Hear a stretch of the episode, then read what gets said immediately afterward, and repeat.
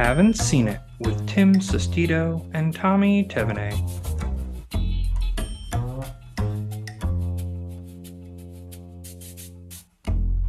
Hello, everybody. Welcome on in. Thank you all so much for listening today. This is a podcast where one of us is watching a movie for the very first time.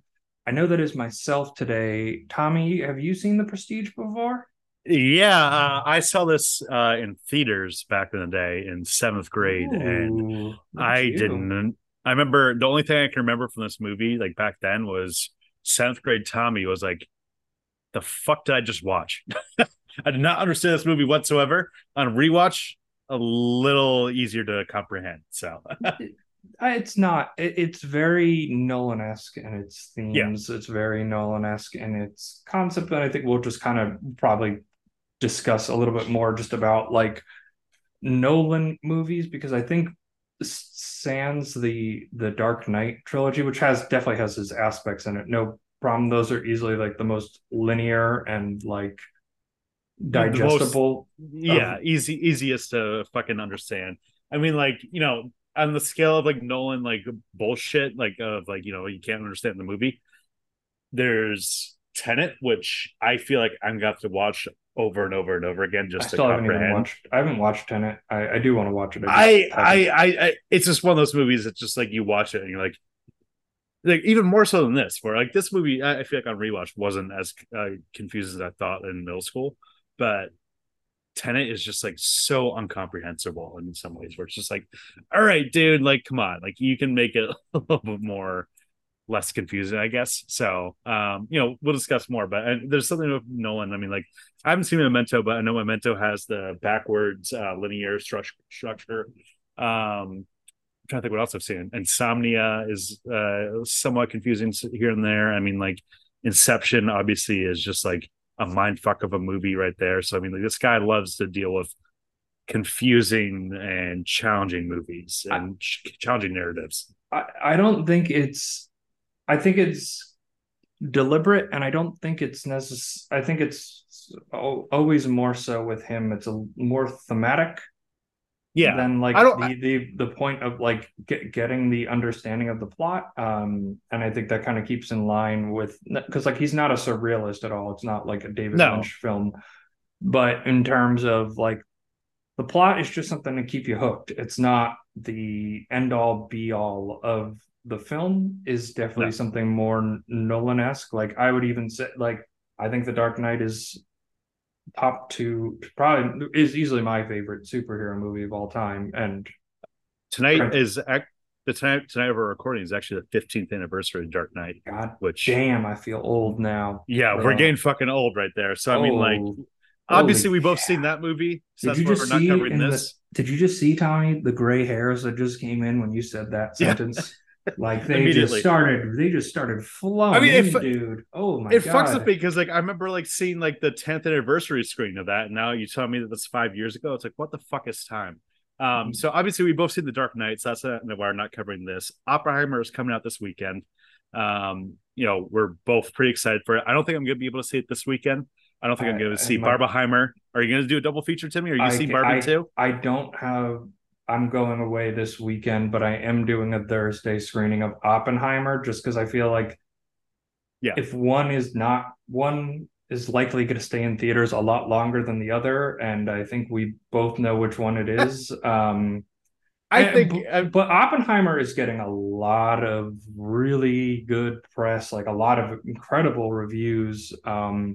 I think Barbie coming out with Oppenheimer, and then like Christopher Nolan being like one of like the five director names that like people know, is actually helps Oppenheimer, I think, versus like Oppenheimer coming out in like the middle of August. I think those two dates and like just like the fan messaging behind Barbenheimer. I think I saw that AMC reported that there's 40,000 tickets sold of both Barbie and Oppenheimer opening weekend. Yeah, that's a lot. Oh, and I'm talking about like on the same day from the same person, like one screening of one into the other. It's fun. I mean, like I've definitely done stuff like that before. I mean, like 4 or 5 years ago, there was Toy Story 4 came out, and then the Child's Play remake came out. both two toy movies, obviously two different opposing tones or whatever like that. But I remember my buddy and I, we saw Toy Story 4, and then we snuck into Child's Play. It might have been the other way around, but still, that was a little different. Barbie, for what you're saying, I mean, like right now I'm looking at Rotten Tomatoes, and I know, you know, you'll say whatever you want about Rotten Tomatoes, but 93% right now for Barbie at 57 reviews. I mean, I'm going to see that too. It looks fucking hilarious. I think it's fun. Definitely. And it's two talented filmmakers. That's the big thing with Barbie that I'm sure like the general public doesn't. They're like, oh, it's a Barbie movie. It looks pink. It's got Margot Robbie in it. Ryan Gosling. It looks like a lot of fun. But I look at it and go, you put this in pretty much, and you put it in pretty much anybody else's hands, and it's probably trash. But you have like a really talented filmmaker, and then you have Noah Baumbach also writing the screenplay for it. I'm very excited for it because of that dynamic of that film. And then, you know, Oppenheimer it's just such a big story of, you know, one of the most pivotal events of humanity. And I just think it's like it might be the last great cinematic event that we ever have, because if the movie studios have it their way, they will destroy the industry to try to save costs. It's insane. So this is just a little baby rant, because SAG-AFTRA has now joined the WGA on strike. One of the primary reasons for SAG-AFTRA going on strike, you know, including the streaming revenue sources that, you know, they're just not getting residuals from, is that they want to start scanning actors' AI, you know, all full range of motion, and with, you know, and use them in perpetuity without any kind of feedback, you know, compensation. Compensation. They just want to use the actor's likeness to put them into movies and to put them into TV shows. And it's a big deal with extras, where they're saying they're going to pay them like $150 like they usually would, and then scan them and then just reuse them. And I for the AI definitely has its functionality. It's going to take a lot of jobs. This is a creative medium, film and TV, when it's done at the right level. And even like mediocre to like bad stuff, there's usually like at least an artistic passion to it. And I think, I think we've talked about Marvel, Star Wars, blah, blah, blah, all that stuff where it's really felt like a lot of that product has no passion, no creativity, no, it just feels like here's generic product for you audience to consume. They're trying to bet that they can just replace human beings in these projects and you will still go and do them. And I have to say, no. Well, I mean, like you take a movie like I know you haven't seen it, and I don't think you ever see it, and we're not going to cover it on the pod that much. But you know, we had the Flash movie that came out last month, and the Flash has an extended sequence of cameos that pretty much is just like, okay, here's Christopher Reeve, and here's Nicolas Cage's Superman. Spoiler: I don't give a shit. I mean, no one saw this movie, so whatever. I don't think people care. And it's gonna it looked like dog shit. I saw it looked like picture. Rubbery bullshit, and it's just like, okay, like whatever. Like, is this really what we're doing? And then you have stuff like. The only time I can really, like, I didn't really care if there's discourse about Secret Invasion, the Marvel show, where the intro to that would have like a montage thing that was created by AI. That's whatever. But like, you have this thing where like, you know, I was, before we recorded, I was listening to Sean Gunn, James Gunn's brother. He was talking about how he's also striking because of Netflix, because he was on Gilmore Girls for years and years and years. And Gilmore Girls became this huge hit for Netflix. And, you know, he's looking at the fact that like, hey, I'm on this show that drove traffic towards Netflix, gave them money, gave them a lot of money. I was one of the performers. And yet I see like Ted Sarandos and whoever the fuck else at Netflix give themselves these huge bonuses. And meanwhile, like his residual checks are nothing. You know, you have Kamiko Glenn from fucking Orange Is the New Black. She's shared her residual check. Orange Is the New Black is a show that drove so much traffic, so much attention towards Netflix. And Kamiko Glenn, she was like a big part of the show. her residual check was for like 27 cents. Yeah. And apparently this Netflix CEO, Netflix brass was talking, because they don't release the view count numbers. That's how they protect the residuals, because they don't have to. He was bragging at a party that it's like the most viewed thing ever, like based off their streaming numbers or whatever. And it's just, it's a bunch of nonsense. And like, I'm here for the fair pay. I totally believe, you know, artists should be paid for their work, no matter what you like or don't like it. Like I saw something like a She-Hulk writer, which show I'm never going to watch, and it was pretty panned, talking about like how he wasn't getting any kind of residual check for his work. And it's like, nah, he deserves it, man, because I'm sure it drove a ton of traffic to Disney Plus for people to watch it or watch it. Like, people watched it. And I'm part on that side, but for me, it's specifically this trying to use AI, like even to the highest extreme of something like Avatar, where it genuinely looks fantastic, like it's incredible CG. Well, that's one thing too, though, because but I'm saying there's an uncanny valley there. Yeah, the human eye will always be able to detect fakeness, no matter what. And we were bombarded with it by the major studio system the last decade. Luke Skywalker and The Mandalorian, I mean, that looks fucking rubbery and fake. I mean, we just talked about Christopher Reeve. I mean, like, you have all this other stuff like de-aging technology, which, like, you know, we were talking about this last week of Harrison Ford and Dial of Destiny, where, like, granted, that's $100 million if they just cast a guy that looks like him. And save 15 minutes of the movie if they just started it on the train. That's slightly different, but when you have the total things, I mean, like, you know, we look at it like as memes of, like, you know, the things on Twitch of like Seinfeld 24 hours, where it's AI writes Seinfeld and it's all computers and stuff like that. And yeah, it's funny for like a meme thing, but like when you try and take it into like, you know, have an AI write a script or touch up a script for, you know, the new Marvel movie or whatever, stuff like that, you're going to get generic bullshit. And just like, it's just going to be recycled garbage. And yeah, you might say, yeah, Marvel's already like that, or Star Wars is already like that, or whatever. But at the end of the day, there are people who write this shit and they should be getting paid fairly for their fucking shit. Oh, yeah. This is not an argument against the payment. I'm pro that. I am just more concerned about just the lack of vision, and when you just take these finance dudes to run a creative medium and a creative industry, and just using large intellectual property to make money. That's what shielded them the past decade from like not having to actually address the issues of the movie system. And I saw something Spielberg predicted like 10 plus years ago, that like there's going to come a time where Hollywood's just going to make all these $250, $300 million movies, and they're all going to bomb, and you're going to cause an industry collapse. And here we are, 2023. Yeah, like The Flash was apparently like the worst loss ever for Warner Brothers. And I think Dial of Destiny is pending to be the worst loss in the history of Disney.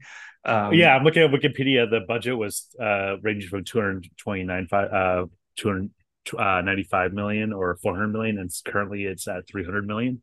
So in box office, and you got to remember, you put 1.5 to 2 into marketing, so something like Indiana Jones is going to get 2, so you're putting $600 million into the budget of Indiana Jones, and then you got to remember the theater's got to take its cut too, so the theater gets 1.5 gets half of that box office number, so that's 150 that's Disney's recouped of a $600 million investment, and they have to get to $900 million globally to just break even. And you're not making a $300 million movie to just break even. You're making it to make $500 million to $1 billion.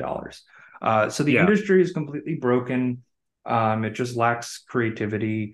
I fully stand with the WGA and the SAG, and they should be really joining forces, because you have really good, talented writers and really great performers, and now you can actually blend their talents together and get really, really effective messaging out.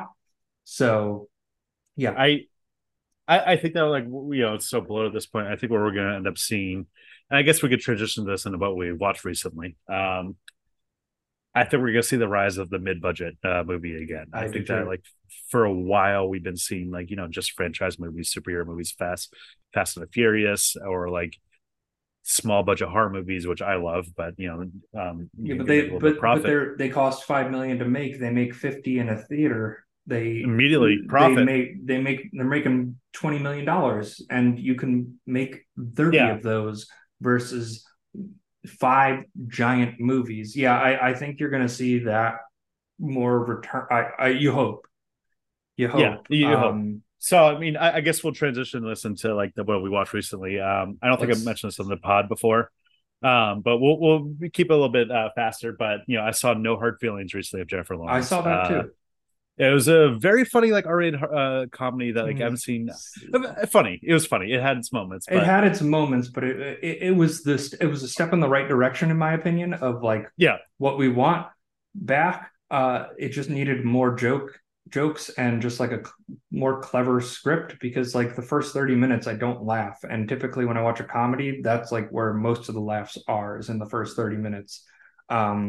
And it tried to kind of blend more drama, comedy. It was fine. It was solid little flick. But yeah, overall, I think that was a good flick. I'm glad I saw it. I mean, like, there's definitely some moments I laughed out loud. And, like, you know, I love the studio comedies of, like, you know, 10, 20 years ago, the Seth Rogen's, the Adam Sandler's, whatever, and stuff like that's not really seen theatrical. So it's good to see, like, a really raunchy comedy. I think it made its money back too, which is good right now. So yeah, we're going to see movies probably like that more and more again. The A-listers sign up for stupid comedies again and not just go straight to streaming. Let's hope. I saw Mission Impossible 7 Dead Reckoning Part 1. Whatever the Scientology's god name is, may he bless Tom Cruise for 10,000 generations, because that man just puts asses in seats and is pretty much single-handedly saving the theater industry, because they're actually trying on these productions. They're not filmed on giant green screens. They're filmed on locations with just incredible stunt choreography. Not the craziest script, which we'll get into with The Prestige, but it just solid action all the way through. Go see Mission Impossible Dead Reckoning Part 1. Go see Oppenheimer. Go see Barbie. Go see these movies that just feel like a breath of fresh air in a sea of just relapsed dung getting shoved into your face. But speaking of a movie that's not a relapsed dung, this is The Prestige. It was the greatest magic trick I've ever seen. On October 20th, every twist, how does he do it? Every turn will reveal secrets you can't imagine. He has no trick. It's real. The Prestige, rated PG-13. So this is The Prestige. It's one of Nolan's earlier films. He filmed this in between Batman Begins and The Dark Knight. He started producing this, or coming up with the concept of it, in 2003, I believe. This released in 2006, and they, you know, once Batman Begins started, they had to put it on hold, and then they filmed it afterwards. Similar cast. I mean, Christian Bale, obviously Michael Caine.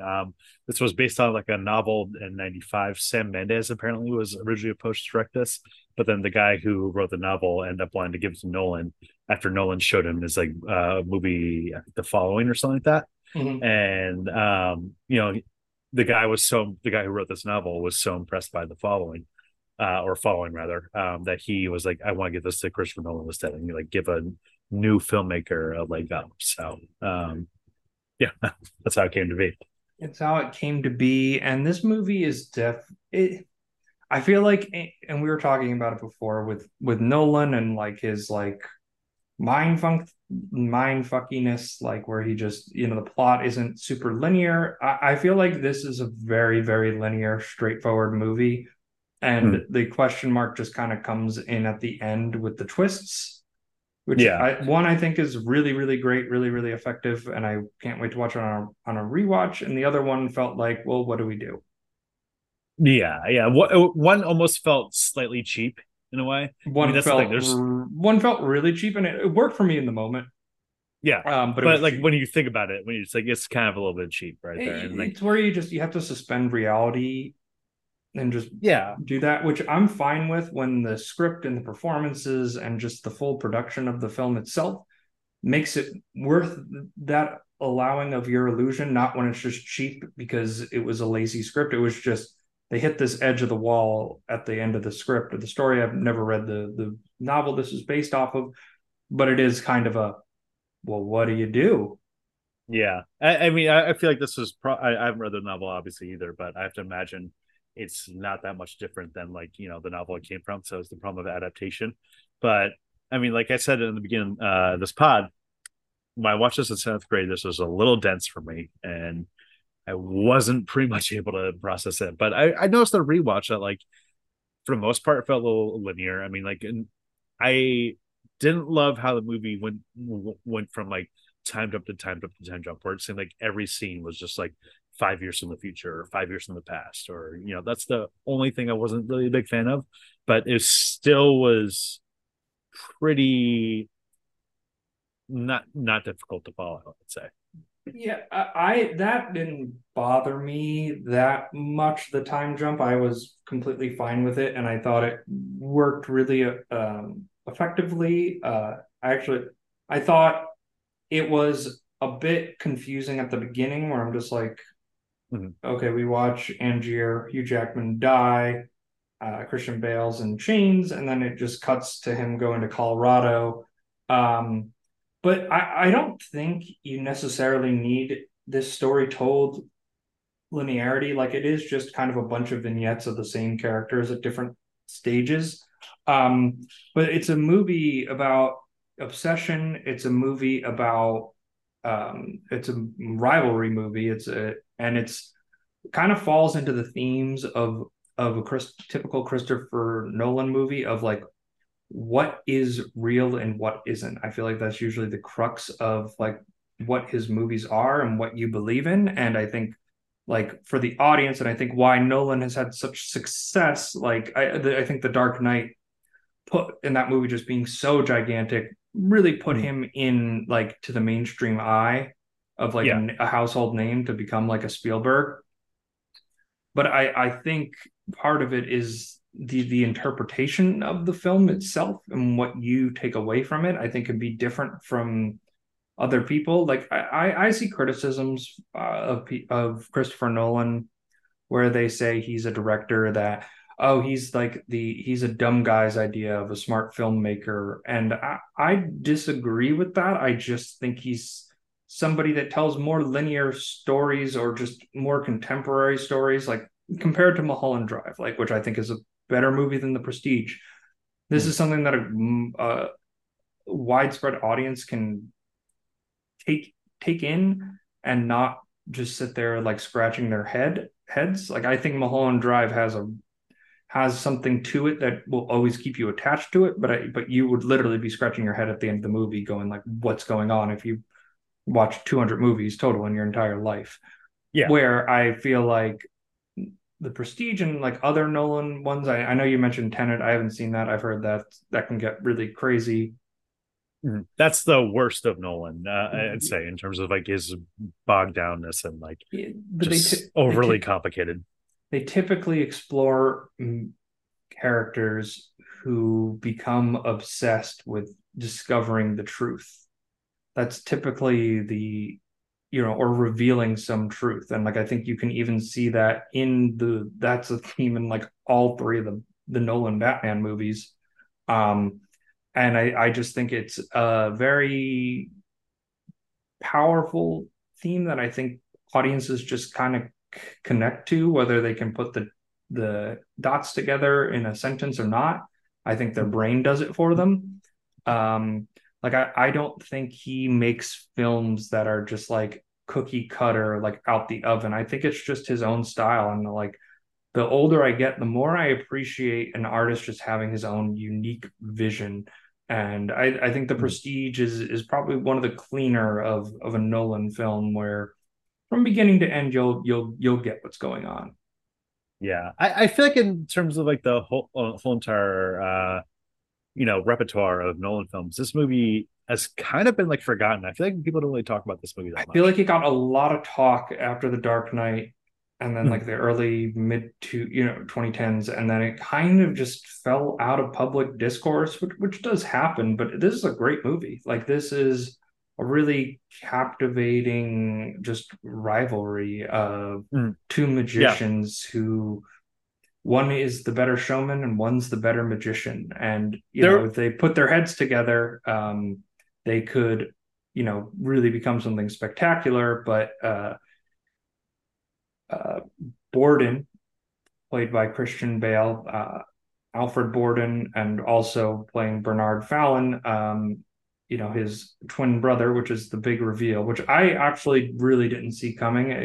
And thinking back on it in hindsight, it feels like it was smacking me in the face, to be honest. Yeah, this is going to be like a Sixth Sense situation when you rewatch it. I mean, like, I did kind of remember that part of the twist because, like, I haven't revisited this movie once since I saw it. Yeah. So, I mean, like, I don't know. Part of it makes sense, but at another point, it's just like, it just feels like such a goddamn, like, easy twist that we've seen sometime. But it's so well hidden in there, and they're right. They were working together as like under magicians or whatever for a touring guy, and Hugh Jackman's wife was the showgirl, and either Borden or Fallon do the tie on the dunk tank trick, and she dies in the tank. And Algier believes it was intentional. I think that's up for interpretation. I think it could have just been Borden or Fallon. One of the two were swapping that day, and they, like, one of them knew how to do it, and one of them didn't know how to do it, and that was the one who was there. Made it too complicated or something like that.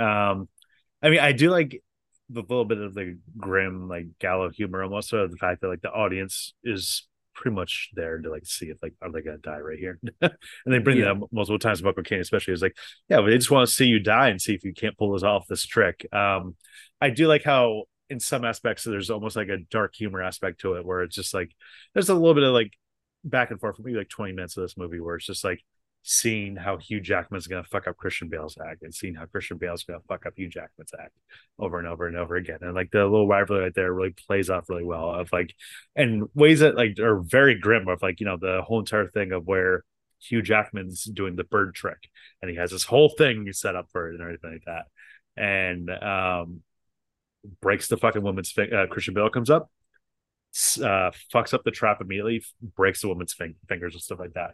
And the period piece of this aspect of it was just really fascinating to me. Mm-hmm. Like, as someone for me who works in like the music industry and the theater industry, just thinking about like how fucking crazy it was, where it's like, oh, I booked a ballet for a month. And it's like, what the fuck? Like, entertainment back then must have been crazy. And, going a little slightly off topic of this movie, but like, it's just one way of just like the world of this movie is just really well built out. The world is really well built out. And for me personally, like, I love that turn of the century, like, aesthetic.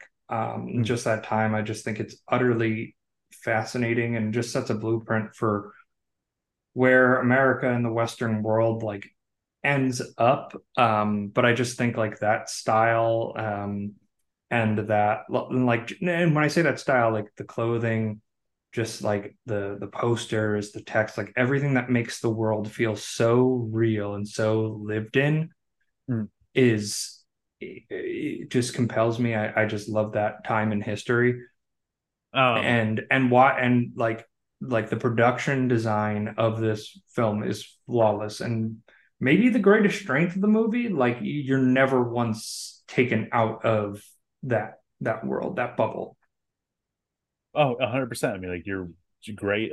Just sucked in immediately. I mean, this movie was nominated for best art direction, and like the set in itself is just like feels lived in. It doesn't feel like hokey or ever, like, or those low budget things. One thing I want to touch upon this movie was I just love the reveal of how much they build up Nikola Tesla, played by David Bowie right here. Throughout the movie, in the first like maybe 30-40 minutes of this movie, like you hear like stuff about Nikola Tesla. You have fucking Andy Serkis playing his, like, you know, henchman or assistant, like you're talking about all this shit built up about like how, oh, he's a recluse, or like, oh, he lives in the Colorado Springs and all this stuff. And you see his how crazy electricity was to people back then and stuff like that. And when you finally see Nikola Tesla, he comes out and he's played by fucking David Bowie of all people. I mean, Christopher Nolan said that when he cast this part for Tesla, he wanted someone who wasn't necessarily a film star, but extraordinarily charismatic. And Bowie really fit the part. Bowie apparently turned down this part at first, and then Nolan flew out to New York to pitch Roll to Bullen to Bowie, saying, like, there's no one else who can play this part. And Bowie's like, okay, I'll do it. And the casting works so fucking well, because just like, yeah, the super extraordinary talent playing Nikola Tesla, who was probably a celebrity in his own right back in the day, and just fits so well. I mean, he's great in this movie. Well, Tesla... Well, that's the whole thing, and it's an allegory for the Algier rivalry with Bale's character, who's named Bannon, who's Alfred Bannon. They, you know, Edison stole a lot of his ideas that he gets a lot of credit for from Tesla, and there was a real rivalry there, and you see that come to fruition once the final machine is made, where the transporter trick, aka the duplicator. They, you know, Edison's men are there to burn down Tesla's factory in Colorado Springs. And whether that's true or not, I did not dive deeper into the research. But, you know, it's just another allegory. These men who are obsessed and have completely different paths of getting to that place, right? Where, you know, Tesla is kind of like the ratty underdog, you know, kind of the genius, if you will, and Edison's the more capitalist showman who sold it and made a lot of money and got his name out there better. One was the better showman, one was the better inventor. And then you have Algier and Bannon, one was the better showman, one was the better magician. It just plays into that story. It's weaving in so perfectly in terms of the impact of the plot and the impact of and just like as an allegory for what the story you're actually hearing, even though it's minimally in the background. It's great that it's there, and it's another layer to a movie like this where you get to really take it all in. So I guess we should talk about the ending of the movie, where we kind of hinted at it a little bit. The ending, the big reveal. So Christian Bale's character, Alfred Borden, is being hung for killing Angier during a show, which was quote unquote set up. We learn that it was set up by Angier, Hugh Jackman's character, because the big trick, the electric shock trick, where he appears 1 second after speaking, you know, not a stand-in, not a double. Yeah. It was a duplicating machine, and he would have to kill the version of himself that would now create. There could only be one of them that exists. And it's not really explained, which I'm thankful for. Just don't, like, it's ridiculous. Yeah, we don't need to bog down the science of it. Yeah, we don't need to bog down the science of it. And we learn that he is playing Lord Caldwell, who adopts Borden's daughter, and he was the one who wants to buy his tricks from him or whatever. And there's that final reveal, and you think Angier's dead at this point. And you're like, oh, what? How did this happen? While Borden is being hung and they're clearing out the theater from all the equipment, Angier is with Michael Caine's character Cutter, who's kind of the mentor character for Angier. Bernard, who is seen as this bearded, silent man who is just Borden's assistant, turns out it's his twin, and he kills the last Angier that's standing there. I think in the way it's cut, perfect. Like the editing in that sequence, perfect. It makes it so much more impactful than me just describing this to you right now, because repeated it to you like an 8th grade essay, and it's a lot cleaner in the movie. And you know, the twin thing, it was sitting in your face the entire time. There's so many things within it. So many hints. I mean, like the whole Sarah, played by Rebecca Hall, and Scarlett Johansson, played by Olivia, thing. I mean, with Christian Bale. I mean, like, that's one of the big hints right there, where Rebecca Hall is just like, you seem like a different person. Like, what is going on here?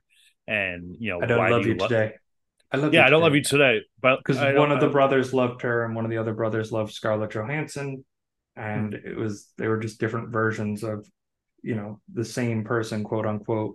I feel like I get it in terms of that magician showmanship. And I guess it just shows how insane these two men were. But I feel like with your wife, you could just be like, yeah, like in public, we will never go out in public. Like one of us will be us, and one of, like, they can't know that there's a twin. But here you can know that, like, this is the one that loves you and this is the one that doesn't.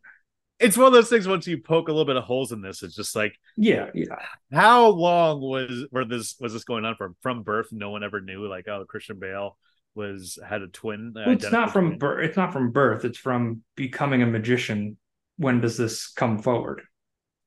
Yeah. You know, that's really the main crux of it. And it fixes in, it works because the movie focuses on both these men's obsession with getting to the top and being the premier magician, that it makes sense in the context, because these guys were such lunatics that they would willingly wear makeup every day and dress up like a creepy old man to protect that secret. Yeah, it's one of those things, the ones that, closest to them. We do have a lot of dual performances in this movie. I mean, like Christian Bale, for the most part, those two characters don't seem that much different to me in terms of performances. But I mean, like Hugh Jackman right here. I mean, like, obviously his clones are just clones of him. But like when he was playing Gerald Root, you know, his drunken actor that looks just like him. Yeah. There's just a great contrasting performance right there. And like just two completely different characters where like you could almost just be like, oh, that's just someone that looks like Hugh Jackman, almost to an extent, where it's just like, they don't feel like the same character whatsoever. And it's a really good performance, a really good aspect of, you know, what you'd probably realistically do, just hire a double that look like you and just hide them out of the public eye or whatever. And yeah, I think that's a good transition, Tommy. I am a star. I'm a star, I'm a star, I'm a star. I am a big, bright, shining star. Tommy, who is the star of the show? Who gives the best performance? Because I think it's, both leading men are great. Michael Caine's great. All the performances are great. Young Scarlett Johansson, also great. That was a nice surprise. I didn't expect her to be in this movie. I forgot she was in it. So here's my take. I think overall, given their body of work, I think Christian Bale is far and away a better actor than Hugh Jackman. But I think Hugh Jackman gives, from what I've seen, the best performance of his career in The Prestige. Like, yeah, he no holds back. Like, he was fully invested. He runs away with this movie. I mean, like, you know, he was in the movie called The Greatest Showman, but in this movie, he's also a great fucking showman. I mean, his magician performances, I mean, like, I just love listening to him talk in this movie where it's just like, ladies and gentlemen, what you're about to see is considered dangerous. And just like really captivating performance. And like I said earlier, his dual performance of him playing Gerald Root in this movie is just really good different aspects. We see him, you know, humble, him being braggadocious, to him being a little bit more humble, and him being more drunken buffoon. He plays so many different aspects in this movie, and he's just a Swiss Army man in this movie, you know, Swiss Army knife. He is, and this is not discrediting Bale, but Bale definitely puts on a more stoic, grounded performance. He doesn't really kind of camp it up the way Angier does, which Angier doesn't really, this doesn't broach into camp at all, but you know what I mean in terms of that, like, versatility. Michael Caine's also excellent in it. He just kind of plays Alfred in this movie. Yeah, essentially. But it's perfect casting, so you don't, you know, don't, if it ain't broke, don't fix it. He plays the Michael Caine part. He plays the Michael Caine, the elderly Michael Caine part, the miscongeniality. David Bowie is definitely like a heat check, but he's not in this movie enough to say he won it. Yeah, it was. I think I would need to rewatch it knowing Bowie was in it, because I was almost just like, holy crap, that's David Bowie, and not so much like evaluating the performance. Andy Serkis is great. Nolan always just gets great performances, has interesting, unique movies. That's just fully on display with the cast here. I'm very excited for Oppenheimer going Thursday. I have already said it, but just a true master of his craft, and makes his own stories. And you see that with, taking a very famous actor like Hugh Jackman, he's always good. Never really he was lucky he was Wolverine and not Patrick Dempsey, because he might have ended up being like Patrick Dempsey's career, McDreamy. Yeah. And taking that musical theater background that he has, I'm pretty sure he has, and just giving a performance of a lifetime. Are you ready, comedy partner? Waka waka. Tommy, does The Prestige work as a Muppet adaptation?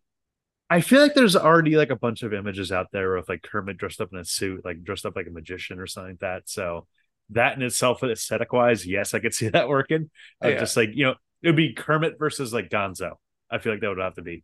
And then I mean, the aesthetic works. The Nolan movie to a. I can only think of Kubrick movies as worse examples of Muppet adaptations off the top of my head. This would not work at all. I don't even know if I'd really want to see it, just because Muppets just need to be a little bit more simple, a little bit more wacky.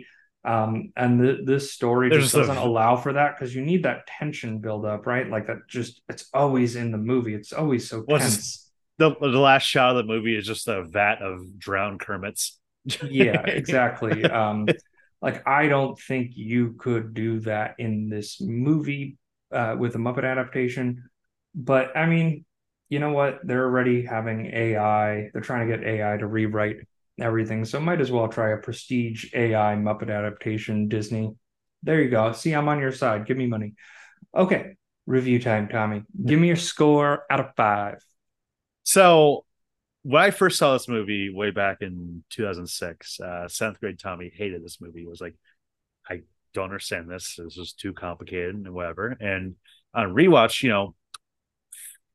15, 16 years later, I thought this was a really captivating movie. It wasn't nearly as hard as to follow as I remember. I mean, maybe it helped that I knew the twist. But this is just a very captivating movie about a rivalry between two magicians and the different ways that they show themselves up. And the performance of Hugh Jackman is amazing in this. Christian Bale's amazing. David Bowie, the build-up to him is incredible, and it pays off. Mm-hmm. I'm going to go for a 5 for this. This is a very captivating movie. I think that this is one that I probably should have rewatched a little bit more back in the day, but I'm glad I did now. Yeah, and, I'm going to echo your sentiments here, 4 out of 5. I think, for me, it was the production design that just keeps you engrossed in the world too. Maybe when the story's getting a little bit more okay, where is this going? You're just still just drawn into the world. Just that world of opportunity and what awaits the future. Just a great story of a rivalry, of obsession, and just a unique twist, not one that's going to shatter minds or change the way we think about movies, but a good twist that works with just a hint of suspensive reality. 4 out of 5. Definitely recommend The Prestige if you have not seen it. Tommy, any final thoughts before we head off this week? All right. So thank you guys so much for listening. You can follow us on social media at SeenItPod. That's on Twitter, Instagram, TikTok, and also Threads, which we're kind of slowly. Threads lived as hard as it fell, man. It's already irrelevant. So yeah, but you can, I guess, occasionally see us on there. But coming up next week, we are celebrating Arnold Schwarzenegger's birthday. I don't know what this might be, his 76th birthday, which is insane. So we had a poll up on our Twitter. I think by the time this episode's released, the poll will be over between Commando, Total Recall, and Conan. Right now, It's looking like Total Recall is going to take the win. So I'm very excited. We're going to cover another Paul Verhoeven, third Paul Verhoeven movie we're going to be covering on the pod after Basic Instinct and our RoboCop episode. So then we could do Starship Troopers at some point. Starship Troopers, which you've never seen. I saw a double feature. This RoboCop podcast and Starship is a full Troopers. Education for me on Verhoeven. Verhoeven, yeah. So get ready. I think we can call it now. Total Recall next week. Even if it's not the case, we're going to do the one we want. So it's going to be Total Recall. Yeah. So, all right. Yeah. So, and also leave us a 5-star review, Apple, Spotify, wherever you get your podcast. Really helps us out. So thank you all so much for listening today. We will see you next week.